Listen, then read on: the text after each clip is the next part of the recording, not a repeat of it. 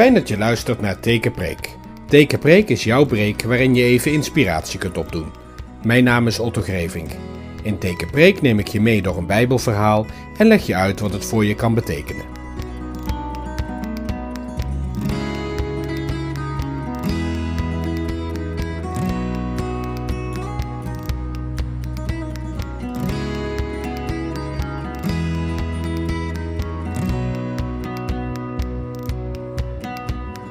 Bij een live-opname van een van mijn preken lees ik je uit Genesis 9 vanaf vers 8. Verder zei God tegen Noach en zijn zonen: Nu ga ik een belofte doen aan jullie en aan de mensen die na jullie leven. Ik doe die belofte ook aan alle dieren op aarde, aan de wilde en de tamme dieren, aan de vogels en alle dieren die uit de boot gekomen zijn. Ik beloof dat ik de mensen en de dieren nooit meer zal doden door een grote overstroming. Er zal nooit meer een overstroming komen die de hele aarde verwoest. God zei verder: Ik geef jullie voor altijd een teken van mijn belofte. Ik zet mijn boog in de wolken. Dat is het teken van mijn belofte aan jullie en aan alles wat op aarde leeft. Steeds als ik veel wolken aan de aarde stuur, zal er een regenboog tevoorschijn komen. Dan zal ik denken aan mijn belofte aan jullie en aan alles wat leeft. Nooit meer zal het water iedereen doden en alles verwoesten. Als de regenboog in de wolken verschijnt, zal ik die boog zien. Dan denk ik aan mijn belofte.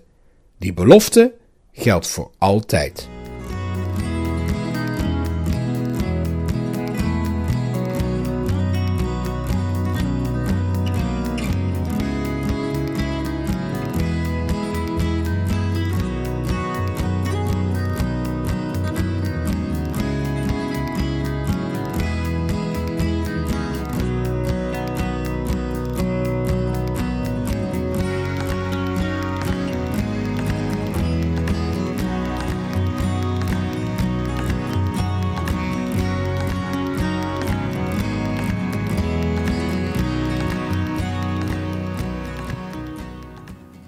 Hoop.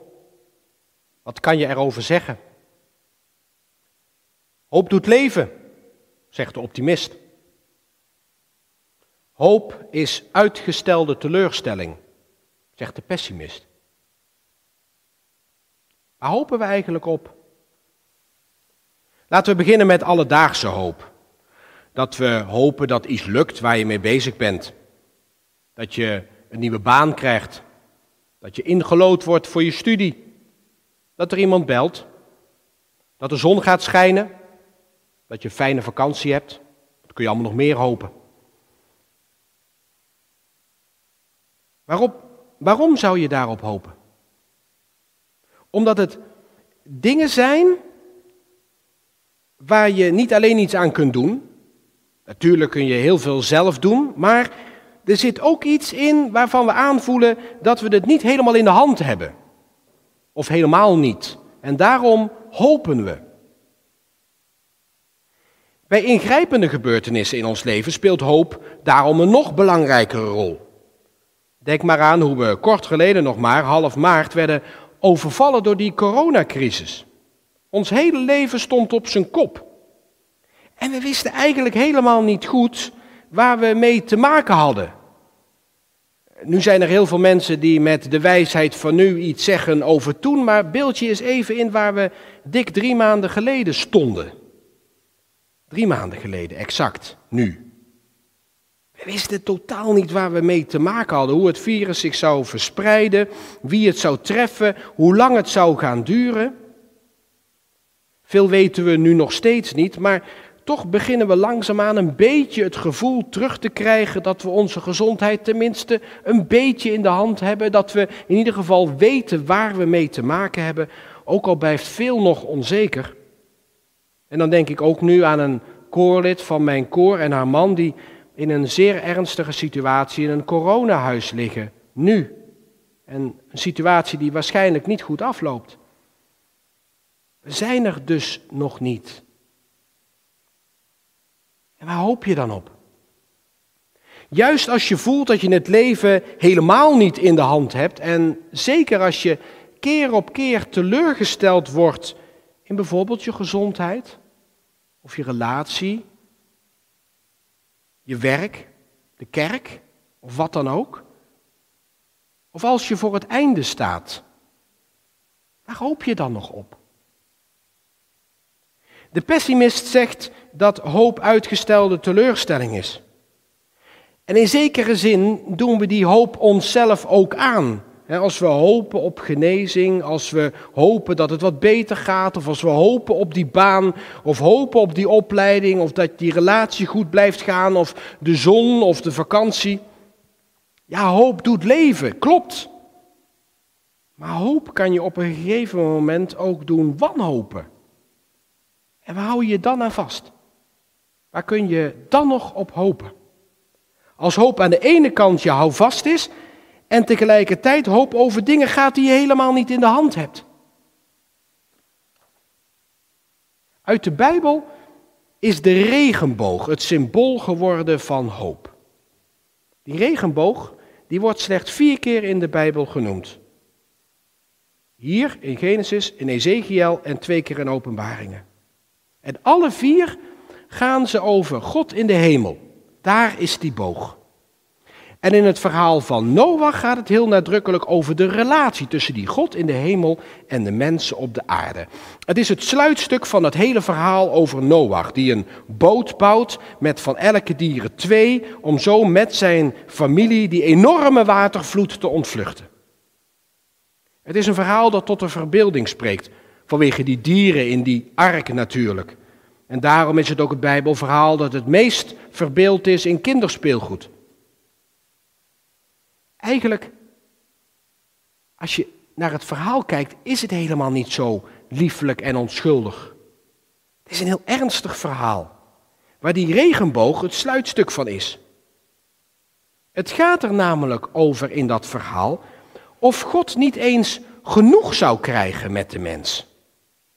En als je in de wereld om je heen kijkt, dan snap je wel waarom de Bijbelvertellers die vraag stelden.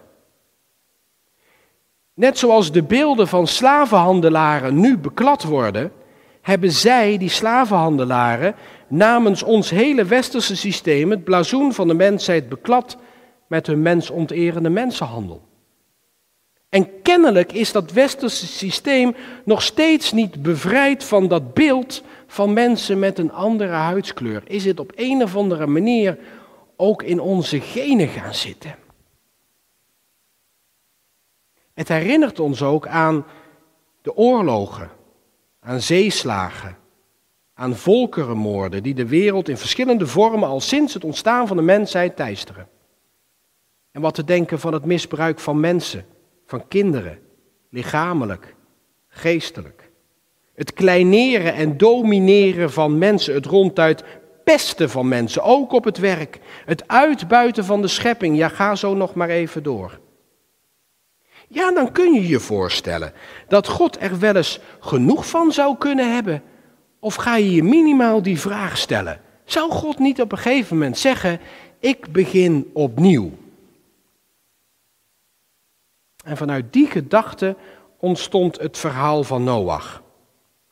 En ik heb wel eens vaker verteld, dit verhaal niet zozeer verteld over die ene keer dat God inderdaad de mensheid vernietigde, maar dat het verhaal als het ware een gedachte-experiment is. Een gedachte-experiment over van stel dat God dat nou zou doen, hè? Hoe zou dat dan gaan? En dan volgt er een heel verhaal. En dat verhaal begint even cynisch als treurig met een zoektocht van God naar rechtvaardige mensen. En dan moet God heel goed zoeken. En hij vindt er één. En die gaat dan met zijn vrouw en met zijn gezin heel minimaal de boot op. Moet je je voorstellen. God zoekt naar rechtvaardige mensen en moet goed zoeken en vindt er één. En dan volgt uh, een heel verhaal over die dieren en uh, die boot. En als dan alles goed en wel over is, na die 40 dagen regen, en Noach plant een wijngaard, tot zover nog niks aan de hand, dan begint meteen daarna het gedonder opnieuw.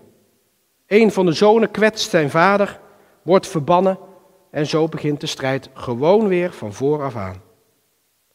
En vervolgens staat er een cruciale zin aan het einde van hoofdstuk 8.